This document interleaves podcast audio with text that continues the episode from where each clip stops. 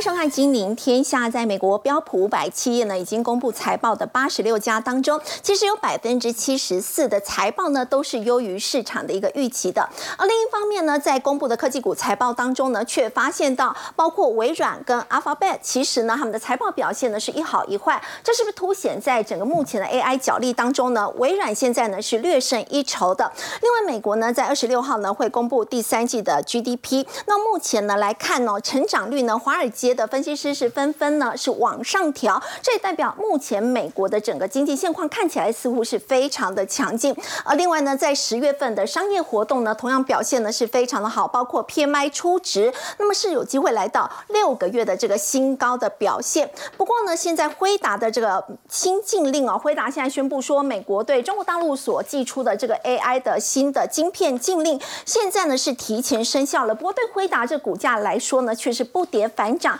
但是在后续会不会有更多的这个影响发生呢？我们在今天节目现场为您邀请到南台科大财经系助理教授朱月忠，大家好；资深分析师林有明，大家好；资深分析师陈志玲，大家好；金陵天下特派员叶芷娟，大家好。好，我们先请教有明哥哦。现在呢，公布的这个美国的财报哦，在科技股的一个部分呢，感觉表现是优于市场预期。我想请教您哦，让大家觉得比较奇怪，为什么微软跟 Alphabet 是一好一坏，股价呢一涨一跌？是不是在这一波的这个 AI 竞争当中，现在看起来好像是微软略胜一筹？呃，对，确实哈，而且数字表面看起来都很好啊，但是实际内容，等下各位听我分析的时候，你就会发现中间会有一些猫腻。那我想整个美股现在的一个大氛围是这样：第一个哈，前一阵子我们比较担心以巴冲突的问题，所以会担心油价。那第二个部分呢？因为偿债的这个殖利率一直在窜升，所以呢掩盖了很多你对股市其他的一个焦点的关心。但是现在目前看起来的话，十年期的公债目前就来到了四点八啊，就是没有再继续超过五。然后呢，油价的部分也停下来，美元的部分也没有再继续狂飙。所以现在大家就从这些比较恐慌的情绪，慢慢的开始转到，比如说企业获利啊，比如说经济数据。那我们可以看一下，刚刚这个斐玉有特特别提到。我们常常哈，就是在每一次的这个财报的初期，我们都会去看一下，就是它现在符合或者是优于预期的比重大概有多少。那如果不到百分之七十的话，那就代表这一季整体来讲表现不好，因为会提早来公告的基本上都是相对好。那如果说是放在比较后面的，那很可能就是比较晚结算，信心比较不够。如果连前面公告出来的都不如预期的话，那后面你大概也不用看。所以这一次的这个 S M P 五百百强的里面。大概有百分之七十四，好，都是优于预期。然后呢，十年期公债的状况也不错。但是刚刚提到一个重点，微软，我们来看一下微软上一季的营收是五百六十二亿，这一季是五百六十五，是有成长哦。对。然后上一季的一个 EPS 的话是二点六九，这一次是二点九九。净利的部分二零一跟二二三，好，那整体来讲的话，大概就是年增差不多二十七趴的一个净利。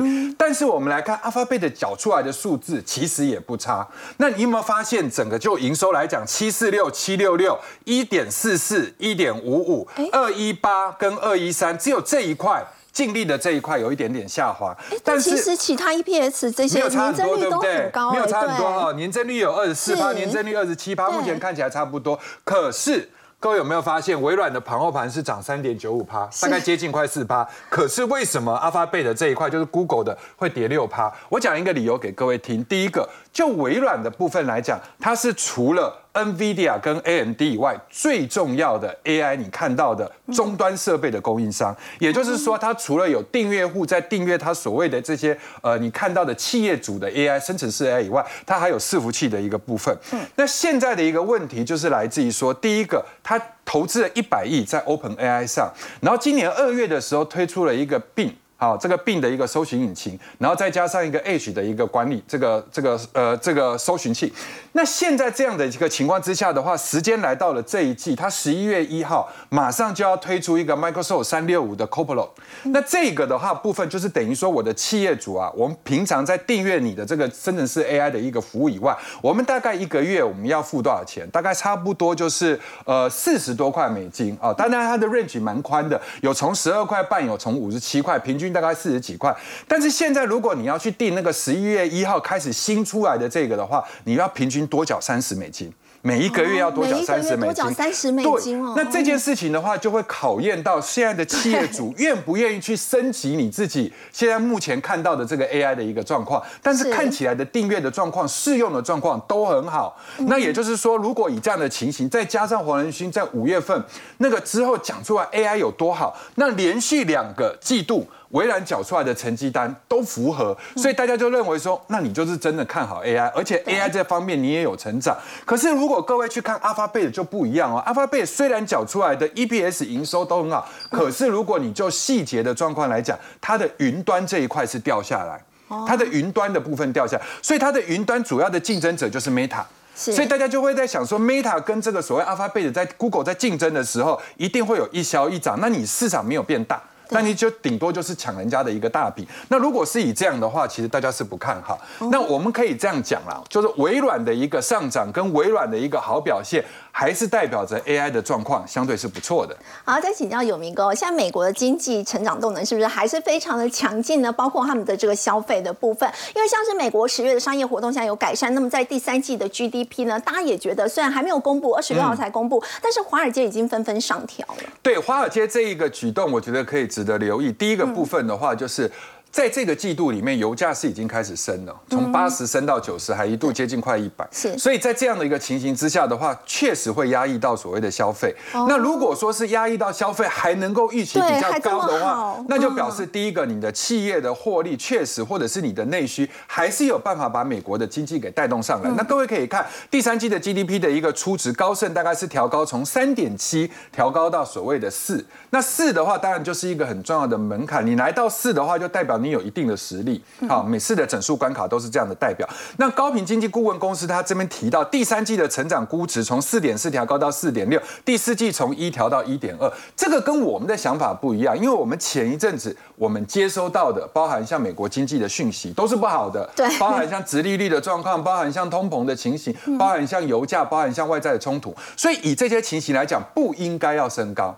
那这件事情，如果说是你可以觉得啊，高盛可能太乐观了，或者是高频经济顾问可能太乐观，那我们来看一下十月份公告出来的 PMI，PMI 的初值是五十哦。那各位知道五十是龙枯线，五十以上的话就代表繁荣，以下就代表已经萎缩。对，那预期的是四十九点五，那之前的是四十九点八，所以其实是状况越来越往好的方面走，越来越靠近五十，而且是六个月的新高。对，那 PMI 在反映的话就是生产者嘛，那生产者这一块一定跟库存有关，所以不管是半导体的库存还是所谓其他，你看到科技产品等等的库存是有在去化。那再来服务业的状况的话，服务业一直都是美国最重要的根本。然后五十点九，市场预估四九点八，前值等等，其实这些都是好。那综合的 PMI 的状况也是好。所以我们接下来在过去的未来的几天里面，我们要看看第一个，它接近五十到底有多接近。会不会它有突然超过五十？那如果这些都能够超过的话，就预告着明年的状况，其实应该是比大家想象中要来得好。好，不过大家还是最关心接下来美股的表现。以往年的这个经验来说，如果财报周的这个表现比预期还要来得好，在财报周公布之后，是不是接下来的这个美股会有一波上涨的空间？呃，会。好，那我我给各位看一个很有趣的数字，就是最近公布财报的时候，大家都会觉得说啊，外在的分劳很多，财报的效用可能就是一两天。可是如果等一下我给各位看。为了这个过去的四年，过去的四年的情况，每一年都有发生事情，但是每一年财报完了之后，只要那个数字不错的话，后面都是涨。哦，所以这是一件很有趣的事。那接下来各位可以去看今天的一个时间的话是二十六号礼拜三嘛，好，那接下来的话就是二十七号、二十八号，就礼拜四、礼拜五啊。那现在目前的话，公布的八十六家的一个公司，你看，呃，M S M P 五百里面只公布了八十六，但是八十六里面有六十四家是优于预期，好，那比重是七。四点四，那你说这个预期到底是怎么个预期？那我们就说，如果假设你因为看到前面的状况很差，所以呢，你根据上一个季度里面，你这次的预期就会降低。嗯，那降低的情况之下的话，只要它有比降低的好，那那个就叫优于预期。不是说绝对的数字一定要有多厉害哦，但是就是跟自己心中的那个 benchmark 在比。那如果说是以现在八十六、六十四、七十四点四趴来讲的话，其实高过于七十，这个就是缴出非常不错的成绩单。在常态分配里面的话，它是属于偏前端值哈。那接下来礼拜四的时候，Amazon 要要公布，还有 Intel 要公布，这个都跟 AI 有关，所以大家可以把这个所谓的 NVIDIA，NVIDIA 当时十一月以后，我们可以把今天比如说看到的微软，然后明天的 Amazon，然后再加上 Intel，你大概就可以已经瞎子摸象。摸出来那个 AI 大概的轮廓，到底是好还是不好。如果三家指的方向都是同样的话，就代表说现在台湾相关的 AI 股虽然比较弱，是，但是整体的产业趋势是往上。好，那接下来的话，礼拜五的时候要 Charter 要公布，那 Charter 是一家什么公司呢？它是商用住宅网络的资讯服务，也就等于是说帮商用大楼里面的企业户，比如说我去帮你安装网络啊，我去帮你安装娱乐系统啊，我去帮你安装所谓的资讯啊等等。那这个东西当然，如果你商用大楼的成长。越来越成长的话，你是不是需求就越高？对，所以 Charter 的状况就会变好。所以 Charter 的一个计获力，也就代表说我们前一阵子最担心的商用房地产会不会崩盘？嗯，那如果说这个状况是不好的，那我们就真的要担心。那如果是好的话，那这个数字还可以让我们安心度过一季。哈，然后接下来二零一九到二零二二年十月份的超级财报周，最终的一个数字，每一次都有比百分之七十的预期要来的高。最终的结果，所以只要能够比百分之七十高的话，我们来看一下二零一九。九年的第四季，当时是发生了中美贸易战，是，然后结果那一年的年底第四季的状况非常不好，好，如果各位还有印象的话，回去可以调指数，然后呢，但是你发现了，其实 S M P 五百缴出来的成绩单百分之七十优于预期，然后结果呢？它就上涨了九点八趴，纳斯达克就涨了十三点四。好，那隔到了二零二零年那一年，大家就不陌生，那一年就是新冠疫情嘛，然后全部人都窝在家里哈。那结果出来的一个数字是十一点一，呃，这个 S M P 表现是涨了十一点一，那纳斯达克是涨了十三点七，都在一成以上的涨对，然后二零二一年的第四季的时候，那大家应该也都知道缺晶片，什么东西都做不出来，什么家电也做不出来，汽车也做不出来。好，但是呢，这个标普呢跟纳斯达克都是涨的。对，然后去年度第四季的时候，那个。我们十月二十五号落底嘛，然后第四季就开始小反弹，可是它是在所谓的看坏声中反弹，怀疑声中反弹。那那一个反弹的过程中呢，你会发现暴力升级还没结束，但是 S M P 是涨，只有啊纳斯达克相对是跌。所以，我们如果从整体的状况来讲，只要财报最后出来的一个数字百分之七十是优于预期的话，基本上美股的一个表现都是比较偏正面。虽然今年。呃，一到三季的时候，标普已经涨了十二趴，纳斯达克涨了二十七趴，但是我觉得这个瑕不掩瑜。好，即便你前面涨得多，你后面的状况没有太差的话，基本上都是涨，只是涨多涨少的问题。哈，那现在我们来看一下纳斯达克的一个情形是这样：第一个，绿色这条线，好，它是所谓的季线。季线。那季线各位有没有发现已经弯头了？所以它是在九月初的时候弯头。那一般来讲，我们股市有个谚语，好，谚语的就是说，季线弯头，一季没行情。就是三个月不会有行情，为什么呢？因为你是往后一直扣底三个月嘛。嗯。那你扣底三个月的时候，你要从高档一直往下扣的话，那就等于说季线还在一直下弯，一直下弯，直到它扣完为止了之后，哎，搞不好如果你股价不跌了，它才会翻扬，翻扬才会有助长力道。好，那年线的部分现在是上升，所以这个意思告诉我们什么？如果说是季线是一直在往下扣底，然后它是弯头的话，就是偏向于整理。但是年线呢在上升，保护的它，所以它的一个股价就是在这个地方做区间，嗯，做区间。那因为美国的大选是在明年，比较偏年底，所以还不会那么早。所以它现在第四季的美股最好的状况就是区间，搞不好是小涨。那如果说是以跟九月呃这个九月底啦，好的收盘价来相比的话，应该是还是会有涨的机会。对，只是说今年前面涨稍微比较多，后面涨稍微少一点而已。好，刚刚有明哥带我们看到啊，这个美股的这个财报周，如果按照过去四年的经验，即便在当年呢会有一些比较负面的新闻事件发生，但是如果说财报周的表现呢是由于市场预期，那么后续的这个股市都是比较偏向乐观去做解读的。不过呢，现在大家还要关注的是在辉达的部分了。那么辉达他们现在针对呢？美国对中国的 AI 晶片封锁令，辉达说呢已经提前生效，但是辉达的股价其实也是不跌反涨。要请教芷娟呢，为什么要提前生效？急急忙忙上路是因为有什么这个破口吗？现在要赶快去补一下。好，先来看一下，呃，通常啊，在过去从禁令宣布出来，然后到正式上路，通常会有一个月时间，大概三十天。换句话说，如果这次是十月十七号公布三十天，你应该要可以到十一月十七，应该要有这个缓冲期。结果这个时候。辉达他们自己跳出来说，他发了一个呃声明出来，他说，呃，确实我们已经提前在二十三号正式生效了，但他有说他他没有呃解释为什么美国政府要求他们要提前上路，但他发了一个声明说，但是短期这个禁令短期对我们公司的营运不会有影响，营收不会有冲击，他是发了一个这样的声明，所以才让大家发现说，哎，他们已经。提前生效了，但他没有解释说为什么官方要他这么做。好，那总而言之，从这个呃生效，从这个宣布出来到至少到到二十三号，中间还是有一段时间。对，那个时候如果今天是中国这些厂商需要晶片，他一定是赶快先囤货嘛。其实啊，我必须得说。有关这个新禁令，早在大概七八月的时候就一直一直有风声，只是因为那时候美国不是有很多的高官到中国去访问，所以他们觉得说，哎，好像呃感觉已经比较友好一点点喽，就没有想到十月还是出了这个禁令。好，那那个时候要囤货期，那在囤货期的时候发生什么事情呢？你看啊，从美国政府宣布扩大这个晶片禁令的时候，好，这个时候一开始哦，公司赶快要展开行动啊，确保之前我有下定的订单，你赶快出货给我，要先对你不能被取消，你赶快要先出货给我，而且短期。期之内，换句话说，手上有单的人，哇，他这个获获利大了。你看哦，原本一张原本 H 八百的晶片，二十一万人民币。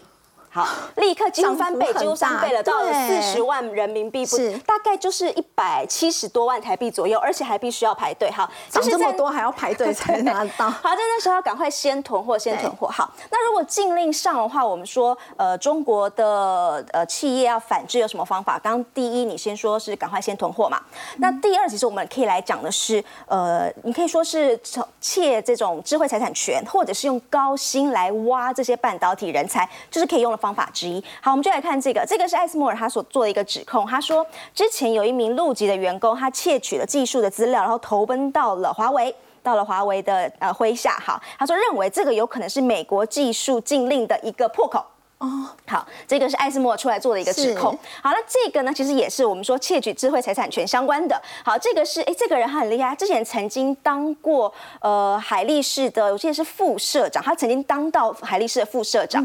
好，他但是呢，他之前是呃被怀疑说泄露三星半导体工厂设计图，然后跑到了中国的西安，想要去建一个半导体设备厂，然后还同时带了两百多个半导体工程师一起跑去那里。那当然现在也被调查了。好，这个是指窃取，呃，就是不是有外泄一些技术？嗯哼，好，那你说，那我用我不要窃取智慧财产权，我用高薪挖角可不可以？好，这个也是最近安谋中国有很多位离职的员工，通通都被深圳的晶片设计的新创公司通通挖去，那开多少薪资呢？好，高级的晶片工程师，他年薪开了大概是四百六十七万台币。哇，反正就是几倍几倍的在挖，嗯，但是你说其实这件事情也也不奇怪，因为其实台湾也还蛮多的晶片工程师也都会被你说挖到对面去，可能就是数字直接从台币的数字换成人民币的年薪，也有这种传言嘛。但是其实有很多的半导体的资深的一些顾问就说这。种高薪挖人才，在在别的产业 maybe 可行，但是在半导体或是晶片产业当中效果有限。怎么说呢？因为如果以你一个十二寸的晶圆厂来说，它可能 maybe 需要里头可能有一千两千位的工程师。嗯。你用这一招，你你挖五十个、一百个了不起了吧？但是你一个晶圆厂设设定好，你要一千两千位工程师，所以他们认为说这种方式在晶片产业当中效果有限，效果有限。对，好，那再看第三个，那现在传言说，那中国要在对抗的方法有什么呢？第三个他们有说，那不然走私。好，这个是在网络上传的一个中国有一个真人的一个启示在这里。他说要真的是背包走私晶片人员。他说你从泰国把美国非法转运的一些晶片带回中国，然后他的开的薪资是说，哎，你每个人你如果帮我做这件事情走私的话，我给你台币大概六十六万哦，很高哎。还有一个启示在这用走私的这一块。其实除了这个之外，我之前还有看到一种说法，他们说，呃，有一种是进口海关的时候，我们都说 PCB 版。你上面应该要搭载几个晶片？老实说啦，你我我们看到一个板子，我们也不会分辨，更何况海关也很难分辨。所以他们说也有一种走私方式，是他们在那个 PCB 板上面多放一些晶，放超过它应该要有的晶片，哦，用这种方法夹带进去，这也是也有听过，也有一招是这个样子。好，那你说，呃，美国这样子，呃，就是。禁令上路之后，你说中国会不会反击？那之前我们就有听到有一招，不就是他们禁了所有中国的公务人员不可以用苹果手机？对，好，这也是他反制的一招。好，可是这件事情，你如果看苹果今年它的新的十五上路之后，凭良心说，现在中国数字开出来，销售量其实是比 iPhone 十四差很多的。所以输给了华为了吗？你把市占率第一奖是拱手要让出去，让给华为。好，那现在韩国媒体就报道，他说苹果库克你必须要有一个体认，就是你现在是一个被中国打压的一个现实。他说你要想办法把你的风险分散到其他国家。对如果你不赶快意识到这件事情来做转变的话，那你就像是拿一个台币两点二点四兆的年这样的销售额走在危险的钢索上。哦，就是可能很随时就会掉下来的那种因为其实它有潜力，它有潜力。如果以三星来说，之前也曾经面临过这样的状况因为那个时候他们中国北京就是用那种火烧机的那个事件，对对，然后用 Note Seven 烧手机火烧的事件打压三星，然后从此就把它的市占降降降到现在，让大家已经没有没有感觉了几了。乎都嗯嗯没有。三星现在在中国大陆的市占率几乎都大家都其实三星原本在中国的工厂很多是，但后来也是慢慢，二零一五、二零一八也都一直关厂，一直关厂，然后现在几乎我记得二分之一以上的呃手机制造通通都在越南了。以三星来说，嗯对对，那其实三星把它的工厂通通到越南，某种程度上它也是必须得把它在中国的市占。让给人家是好，那现在来看库克做了什么事情，要避免他的二点四兆的年营业额走在钢索上呢？上个礼拜他跑到了中国去，嗯，好，他跑到中国去，但是他那时候他是跟王来春两个人在立讯的工厂然后合照嘛，那是一个 AirPods 的一个一个工厂哈里面，然后强调再次强调，他说我们苹果还是有百分之九十五的制造，通通都还是放在中国，我们还是有非常友好的关系，还是出来又再讲了一次这样子的话。那这边的新闻是在讲，他是说，呃，尽管苹果其实还是有企图想要降低中国的风险，但是现在它反而更依赖一家中国的公司。这边讲的就是立讯，为什么呢？其实简单来说是，已经越来越少公司能够接受这种。苹果为大，我要用很多的重资本去买一些机器设备，可是我的毛利非常的低，然后我要为你苹果，就是你说什么我都要答应。我说你，其实能够做到这样子的公司越来越少，哪怕是台厂，嗯，都已经越来越没有办法接受这件事情。可是立讯现在还行。哦，好啦，所以这个冲击出来了。呃，以去年来说，立讯年报它就显示了最大客户其实就是苹果啦，占它整体营收百分之七十三。好，来重点在这里哈。呃，利润多低呢？去年的净利润只有营收的百分之四，天哪，所以五趴都不到哎。所以你就会发现说，其实。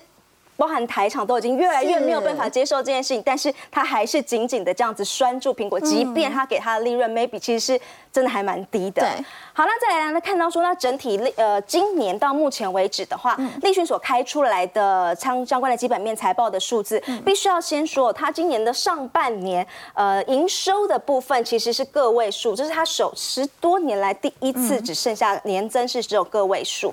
那目前前三季大概是七十三亿人民币，但他有说啊，今年全年应该还是可以占到百亿是没有问题的。但总而言之呢，当然这反映的还是消费性电子疲软的现实。好，刚子娟带我们看到啊，现在韩国媒体呢也提出了，中国大陆呢现在尽管说这个经济呢已经没有像过去那么好，但是现在库克呢依旧是要紧握中国大陆这一块的一个市场，甚至形容说这个库克就像是拿着台币二点四兆呢年销售额走在危险的一个钢索上。不过我们要请教朱老师哦，现在中国经济到底状况如何呢？因为我们来看到这真的是史无前例哦，习近平已经掌权十年了，竟然第一次哦，他竟然去访视中国人民银行，我们可以说他很关心整个金融市场，很关心中国大陆的经济表现，但是不是这也凸显说现在的经济状况确实已经不理想到他必须要亲自去人行？我唯一的想法就是，我今天要到这里来，其实要告诉你，你给我小心哦，我已经盯上你了，你要给我注意。我以前没有直接到这里，我洞口下指令，结果你不听我的，我现在人亲是来这里的，我来看你们在干嘛。哦，我个人的想法是这样子，要不然就我刚刚说的嘛，它本身是一个集权国家，而且讲难听一点，习近平根本也不懂金融方面的东西。嗯你说你去这里，你能懂看得出来什么东西吗？没有嘛，唯一的理由就是我亲自到这里，让你知道 I'm watch you。哎，这不就已经在注意了，对。对，而且因为无独有偶的，你下礼拜十月三十、三十一，你要开一个五年来好第一次，其实实际上是六年，上一次是二零一七年所召开的叫做金融政策会议，嗯，本来应该去年召开，我想应该是因为疫情的关系，它延到今年召开。哎，才隔几天而已，你其实就可以见到央行总裁啦。对好因为这个会基本上是潘功胜，就是现在的人行的的总行长。嗯，你下礼拜就可以见得到。你有需要急着昨天先去吗？我也觉得这是个非常奇怪的动作。好，所以种种的问题不都在告诉你，习近平真的急了。他对于中国的金融的问题真的是急了。嗯好，那再提到下礼拜的这个金融政策会议，它到底要讲些什么东西？基本上这个会议是闭门会议。嗯，闭门会议不就在告诉你，我不跟你讲，我要讲什么事情？哎，你也不知道。好，那我们就不得不找上一次就二零一七年，你再开这样子一个会议的时候，你当时有什么重大决策？结果没有，那是。什么都没有，就很例行性的一个 会议。开完之后没有什么新的对，没有什么特别的，对对 对。好，那这次的会议，唯一也跟你说的就是我要制定金融业未来比较长期的一些相关的问题。可是不就奇怪了吗？去年时间到了，你没有开，那今年此时此刻你要开了，开了你又说我是闭门会议，我不跟你说我要讨论什么东西，而且再加上习近平是突然，因为这件事情事先也没有任何征兆，就非常突然的去访视，哎。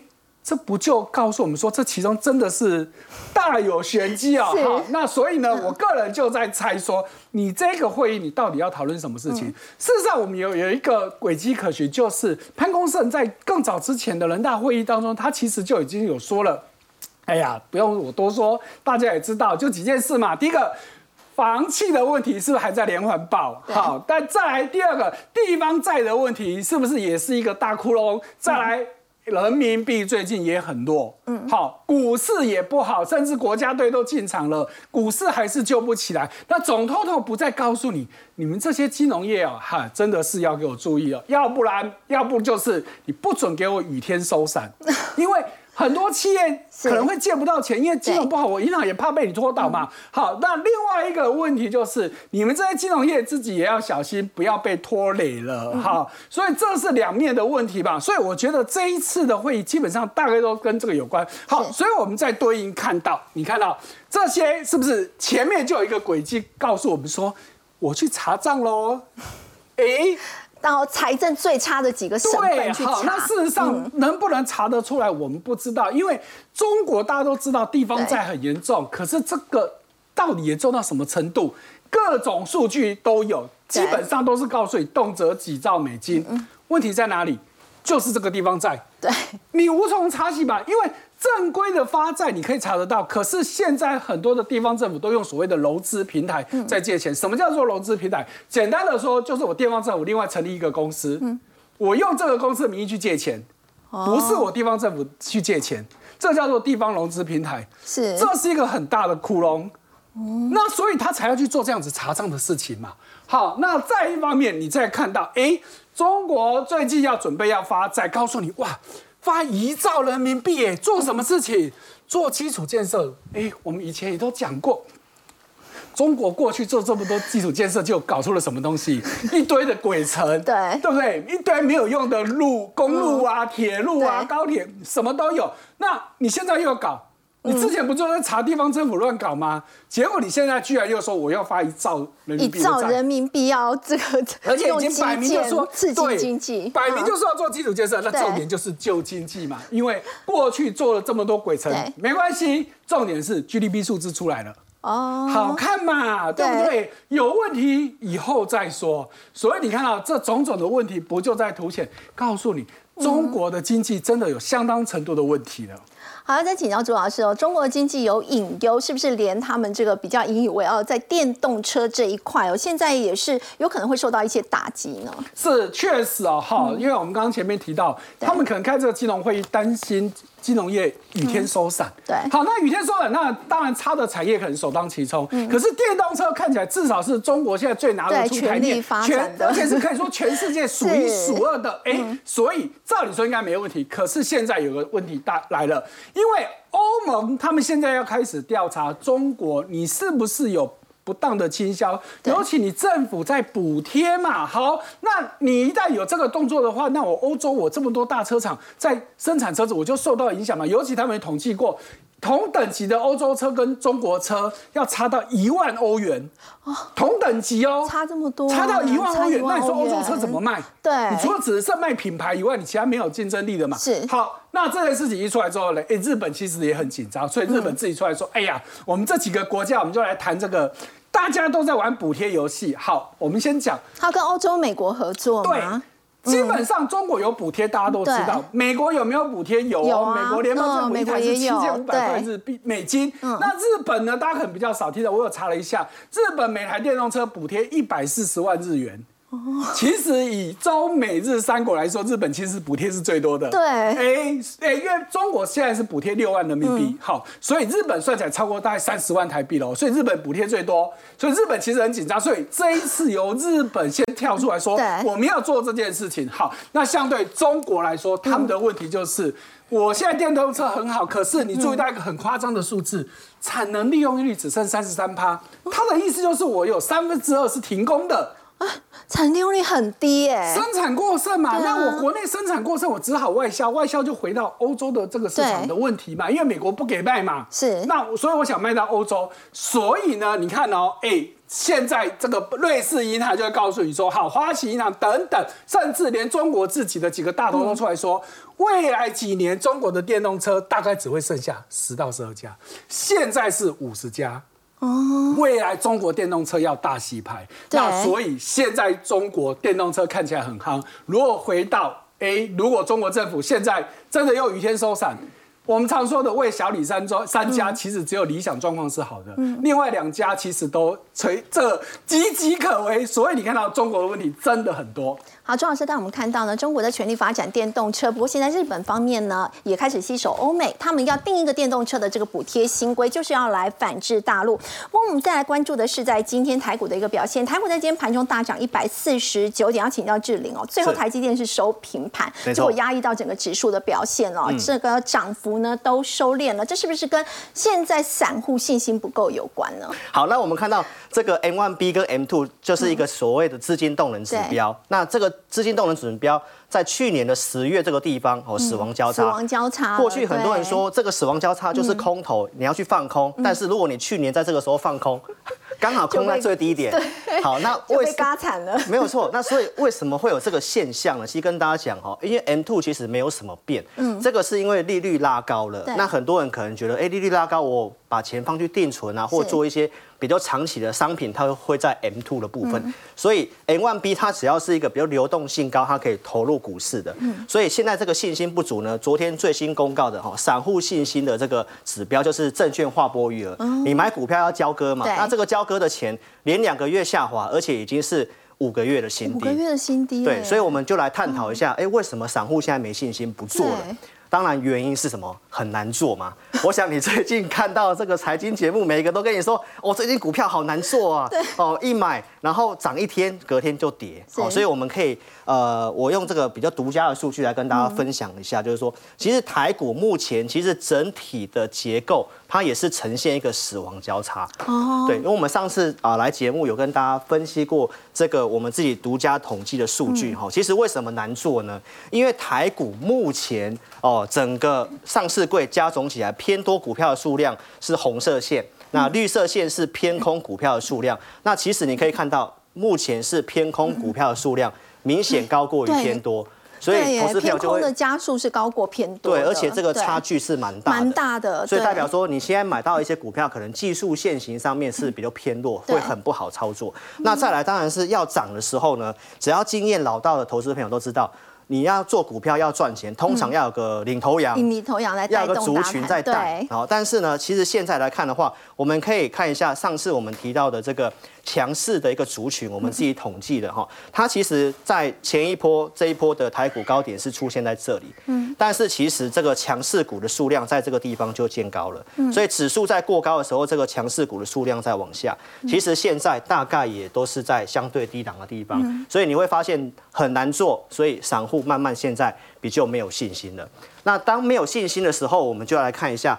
现在为什么我说它是一个融资断头的环境哈？其实斐，我们按照现在的这个最新的数据哈，融资是在呃晚上还公告哈，所以其实到昨天最新的数据是一百五十六趴。那我们按照过去的经验跟大家讲，黑色这条线是一百六十趴，所以按照经验就是告诉他，它只要低于一百六十趴的时候呢，其实蓝色线是融资维持率，低于它的时候呢，它不是盘整就是跌，不是盘整。哦，不是盘整，那就是跌。这是去年的时候。那现在来讲的话，它是刚刚跌破一百六。哦，所以如果跌破一百六的时候，就是告诉大家，目前大多数。都有套牢的情形。提到融资套牢量，我们就会想到在先前很多人买 AI 股就被套牢了，尤其 AI 伺服器真的套了很多人。对，所以要再请教志玲哦。现在针对这个 AI 伺服器呢，我应该怎么办？是要先避开吗？像三六九三的银邦，它的融资使用率高达。五十三以上很高哎，而且维持率到昨天为止是一百四十四，今天盘中还快涨停板哦。但是投资朋友他的筹码是有点乱的哦。我们看到下面的散户是持续性的买进的哈，所以这四档股票跟大家报告一下，融资的成本是大家可以特别去注意的。对，好，就是如果后续这些股票有涨到这个地方，因为他们使用率偏高，而且维持率也都是掉到这个状况之下，那靠近，尤其你看成名店，对，它今天最高。就是融资成本的地方，就是很多人到这里，成本就是今天的最高点，没有错，就到这里会很想要解套，所以这四档就是跟大家讲，融资使用率高。到成本的时候，那你就要特别的小心。好，如果说这个 AI 一军哦伺服器，我们现在要先暂时的比较保守，要先休息一下的话，再请教志玲。那接下来呢，谁有机会可以接棒？好，那我跟大家报告，就是会走到应用端，因为台积电的法说会上礼拜跟你讲说，啊，他很多的客户开始在走这个边缘运算，我开始应用到手机跟 PC。对，所以我们看到台积电的部分，它目前还是在季线之上。所以我跟大家讲，其实行情第四季来讲，行情是不错的，只是在融资这种状况之下，你要买，你可。能要先买龙头的会比较稳定，所以你看到台积电或联发科，他们的股价线型其实都是在月季线之上。对，而且我们上次也跟大家讲，开始走 AI PC，像翼龙电，那目前翔硕它也是华硕底下的一个子公司，那这些的线型都是半导体的，所以这些也都是在走 AI 应用的。所以我跟大家报告，如果你接下来要操作的话，可以先在这个方向。好，刚刚志玲让我们看到呢，如果接下来这个 AI 伺服器呢，可能因为筹码太过凌乱的关系，要先休息一阵子的话，那么 AI PC 现在时代来临了，相关的概念股是可以值得留意的。好，不我们说到 AI 接下来会改变整个 PC 甚至是手机的生态，但是不是也可能为这个选举呢，会有一些这个不正确的资讯来埋下一些阴影呢？我们先休息一下，稍后来关心。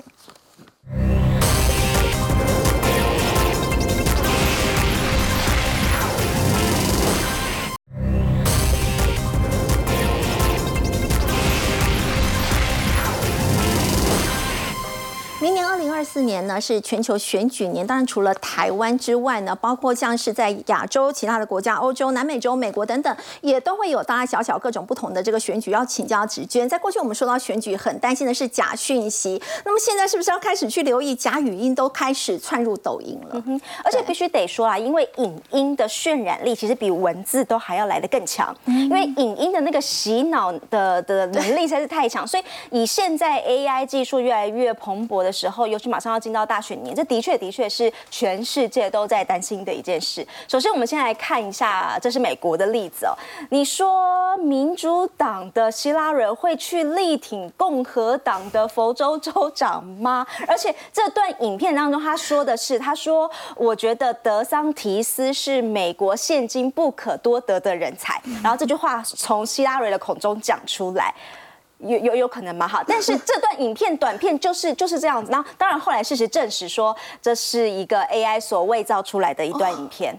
但是大家看到影片的时候会觉得，哎，真的是希拉，嘴型也对上了，声音也对上了，就是会觉得你一定会相信，因为你视觉人家看到，你就会比较容易相信。对，好，那再来下面的这这个后来被证实是假的嘛？我们打了一个大大的 fake 在这里。好，那再来看下面这个例子，是因为现在你也知道，佛州州长跟川普现在还在初选，还在的角逐这个总统最后提名的当过程当中。好，但是这个是德桑提斯的阵营，他为了要煽动讨厌之前那个共和党。防疫专家 福奇，所以他就发表了一部影片，然后那个影片呢，他集结的是川普跟佛奇同台的影像，但是先说他们同台这件事事实，但是造假了什么呢？他加入了三张两个人非常友好的抱在一起，哎，真的哎，不过这样看起来是真的很像是很像，对不对？对，好，所以他就他就等于是有真有假的混在一起，但是很亲密抱在一起的这个是 AI 做出来的假的。啊。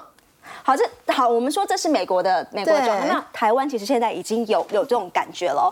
这个是呃，今年这是台湾，今年大概是在呃他们呃就出访，这个赖清德出访到美国去的时候，那个时候媒体的信箱里就收到了一一段五十八秒的影音档，只有音档，听起来的声音呢非常像民众党主席柯文哲，然后内容提到说赖清德现在去美国面试，你感觉这个声势很浩大，但是其实是每个人领了八百块去帮他站台，所以让他这样的一个场面比蔡英文都还要来得大。好，这个这一段声音呢，这一段内容是柯文哲的声音。哇，好，直接寄到了媒体的信箱里头去了。好，但是第一时间民众党还来得及出来，赶快说，这不是哦，这是这不是我们说的，这是一个造假的音档。后来这官方也有下去做一些检警有去做一些调查啊，检警的说法是说造假的成分很大。好。但你就发现这件事情好像也进到了台湾的感觉。对。但你要注意，现在这个都终究还没有到达真正大选投票那一天。你想看，如果明天要投票，然后这个音档或者这个影音是在今天可能倒数二十四小时、倒数四十八小时这个时候出来，你可能连反击、澄清、调查的时间都没有，然后马上就要投票了。你说这影响很严重了吧？是因为好，就如果这件事情影响到最后真正大选投票的结果，但是票都投完了，你还要回去追究前面那一段，这。牵扯不完，所以今年大家现在真的是非常非常担忧这样的一件事情。那你说现在到底谁要负这个责任呢？目前大家还是说平台方要多多的把关嘛，包含像是你说 YouTube 的 Alphabet，或者是你说 Facebook 像是 Meta 等等，他们在现在有可能生成式 AI 就影响到大选的隐忧的期间，他必须要来去做一点事情。但我觉得民众也有点责任。你要知道，如果去散布不实会影响选情，它是有刑责的。所以民众也要有一点媒体试读这样的一个概念。我现在用 AI 真的有时候很难去分辨。真假对，好，那再来看下这一篇《金周刊》啊，就是《纽约时报》的一个一个报道。他这件事情，他有特别讲到，是说现在在美国，包含你说像奥巴马、像欧普拉，他都是受害者。那他们现在的操作方式是什么？他 maybe 一开始他也不会讲太政治的东西，他可能会先讲一些八卦。好，他可能讲一些八卦，他上面想说，呃，奥巴马是同志，然后说，呃，欧普拉呢，他涉入了奴隶交易。但是他们一开始还没有明显的政治意图，但是他们就会先用一些八卦，然后重点是他们要这样，他们要把那个账户的数量冲起来，所以等到追踪人数多了，就可以开始尝尝试散布。阴谋的内容，所以他们现在做法是这样。是好，那再他们就说，就像我们刚刚所说的，呃，影音，因为影音比文字都会让人更加的印象深刻，这就是现在大家在讲的。那你说现在到底该怎么办？以 TikTok 来说，它有去设计出了一个新的标签。他说，如果今天你是使用者，然后你你去制造了一个是 AI 的生成的影片，你必须要自己加一个 Hashtag，类似这样，你必须要加一个标签，告诉大家说，哦，我这个其实是有运用到 AI 相关的内容。是，可是你说。这个标签，但我今天如果就是有意要造假，要去煽动言论，你你会自己贴一个标签在那里让人家知道吗？好像也不会。对。所以这篇文章讲到最后，他其实有讲出一个结论，他说以目前来说，你说 YouTube 啊，他现在如果要审核一些言论，他们是用人工智慧下去审核的。那所以有时候如果你有在经营 YouTube，你就知道，有时候你会被贴黄标，你会被贴什么标？这个机制 YouTube 它是用 AI 去侦测的。嗯。他就说了，所以现在这些平台，你们。的侦测工具必须要能够追上造假技术，这件事情才有解。好，我们先休息一下，稍后来关心的是，现在华为传出呢要发射上万枚的六 G 移动低轨卫星，各国都在发展低轨卫星，那么相关的概念股又要怎么观察呢？先休息一下，稍后回来。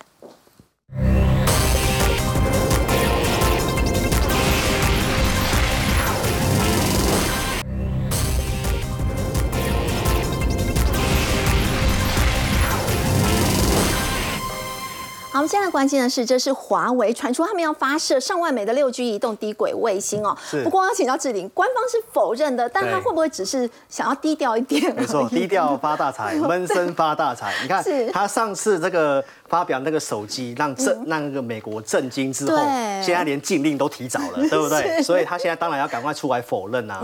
但是跟大家报告一下哈，低轨卫星它还是一个重要的趋势哈。我们先看龙头，这个是 SpaceX。它在年底之前要升空一百二十次，一百二十次，那算一下，在年底的时候剩一个月而已，两个月而已，那几乎一天都升空，每天要升空，大概两次时间。哦，所以当然这个呃趋势来讲的话，我们可以看到这个成年复合成长率是非常的高的啦。好，那我们在之前也跟大家提过。低轨卫星的题材哈，当时提到这个起机都还在一百块之下，现在都一百多块了哈。对，所以我们在操作方面的话呢，我们自己国内哦，红海集团它也不红多浪哦，在最快下个月。也会有一月就要发射升空了，也要发射升空了，所以当然这个是第四季的一个题材了。那如果我们要做低轨卫星的话，先看这个指标股的深达科，它几乎是所有低轨卫星的厂商都可以吃到这个商机。好，而且呢，它第三季的这个整个营收的部分占比大概高达了六十趴。所以我们再来看股价现行哈，因为现在大盘弱势，在月季线之下，那我们现在就是要帮大家找这个月季线以上的一个股票。哦，所以当然它走势出量之后量缩整理，还在所有均线之上，所以这个低轨卫星的这个指标股没有问题。那我们就来看其他的，这个是起基，哦，它是做这个阵列天线的，哦，就是卫星它会在跑，那要去锁定它，哦，所以这个也是涨了一大段，哈。对。那过去这个都是缓缓涨，那这边也开始做一个量缩下跌，经过整理，好，那大盘还没站回去月线，它今天也是稍微站回去月均线的，哈。所以这个来讲的话呢。因为美国现在宽频基建也都是在持续性的一个哦，在做推广的动作哈，所以我们可以看到它的量缩的很小。这种量小的一个股票哈，就是在涨的时候你先不要去追，如果它能够量缩是黑的时候再去买。哦，所以它现在有点要往上，但是量没有补上。对，所以如果你看成交量的时候，就是。红红的时候不要追，哦，量小的时候就是买黑不买红的一个一个做法，买黑不买红，所以这是提醒观众朋友。那当然，红海要发射卫星的话，它旗下的这个建汉，哦，那你也可以特别去观察一下哈，对，就是它呃，大概在十一月份哈，这个就要发射了哈，那到明年五 G 跟 WiFi 六七也都是在明年会大爆发，那这股性比较温吞，也在所有的均线之下，对，所以你可以当做一个观察，如果红海发射的话，它真的能够出量涨，这个是要出量才能买。没有出量就不要去去追这个。建汉是要出量才可以。这个是要这个是要买黑。买黑。啊，这个是要出量哦，所以这三档股票给投资朋友做个参考。好，我们先休息一下，稍后来关注的是呢。那么现在俄罗斯是不是开始表态了？他们要挺伊朗，整个以巴战争会不会持续的升温呢？先休息一下，稍后来关心。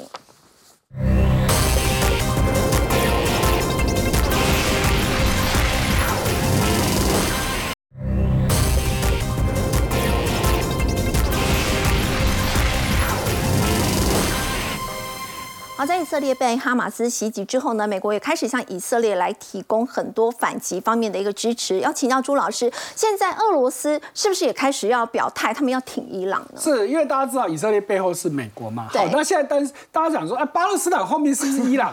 那伊朗后面又有谁呢？哎，现在是好像是俄罗斯，俄罗斯浮现出来了。哈，我们先看到，就在这两天呢，哎，俄罗斯的外长到以色呃到伊朗去开了这所谓的三加三会议。三加三指指的是有六个国家，对，也就除了这两个国家之外呢，还包含了在在两国之间的乔治亚、亚塞拜然、那个亚美尼亚以及土耳其，哎，六个国家人家开会。可是你对比哦，上礼拜。拜登不是也去了吗？对，拜登那时候要开一个叫做所谓四方会谈，他找了土耳其、找了约旦、找了巴勒斯坦的领袖，要开四方会谈，结果没有人理他，刘会。可是这个三加三六五人家都到喽。对，那这些国家虽然没有正式表态说我支持伊朗，包含了俄罗斯其实都没讲，他在这个会议里面只说哎呀希望双方停火。可是我们看到了这个动作，那就完全不一样了哦。俄罗斯表面上都没有表态，可是他却做出来一个非常大也让大家很震惊的动作，就是他的米格三十一飞到了黑海，那也就算了，上面有匕首飞弹，这是目前世界上。实战第一次有实战用过的超高音速飞弹，因为它有十马赫，十马赫有多快？就是时速那时速大概一一万两千公里。好，大家也知道，美国的航空母舰已经拉到地中海去了。对，那你现在派的这个，而且人家直指，你如果真的要用匕首飞弹打这个航空母舰。只要两到三分钟，因为美国航空母舰能够侦测到飞弹最长大概就五百公里，对，五百公里换算起来，它只要二点五分钟就打到了。也就是说，我侦测到你匕首。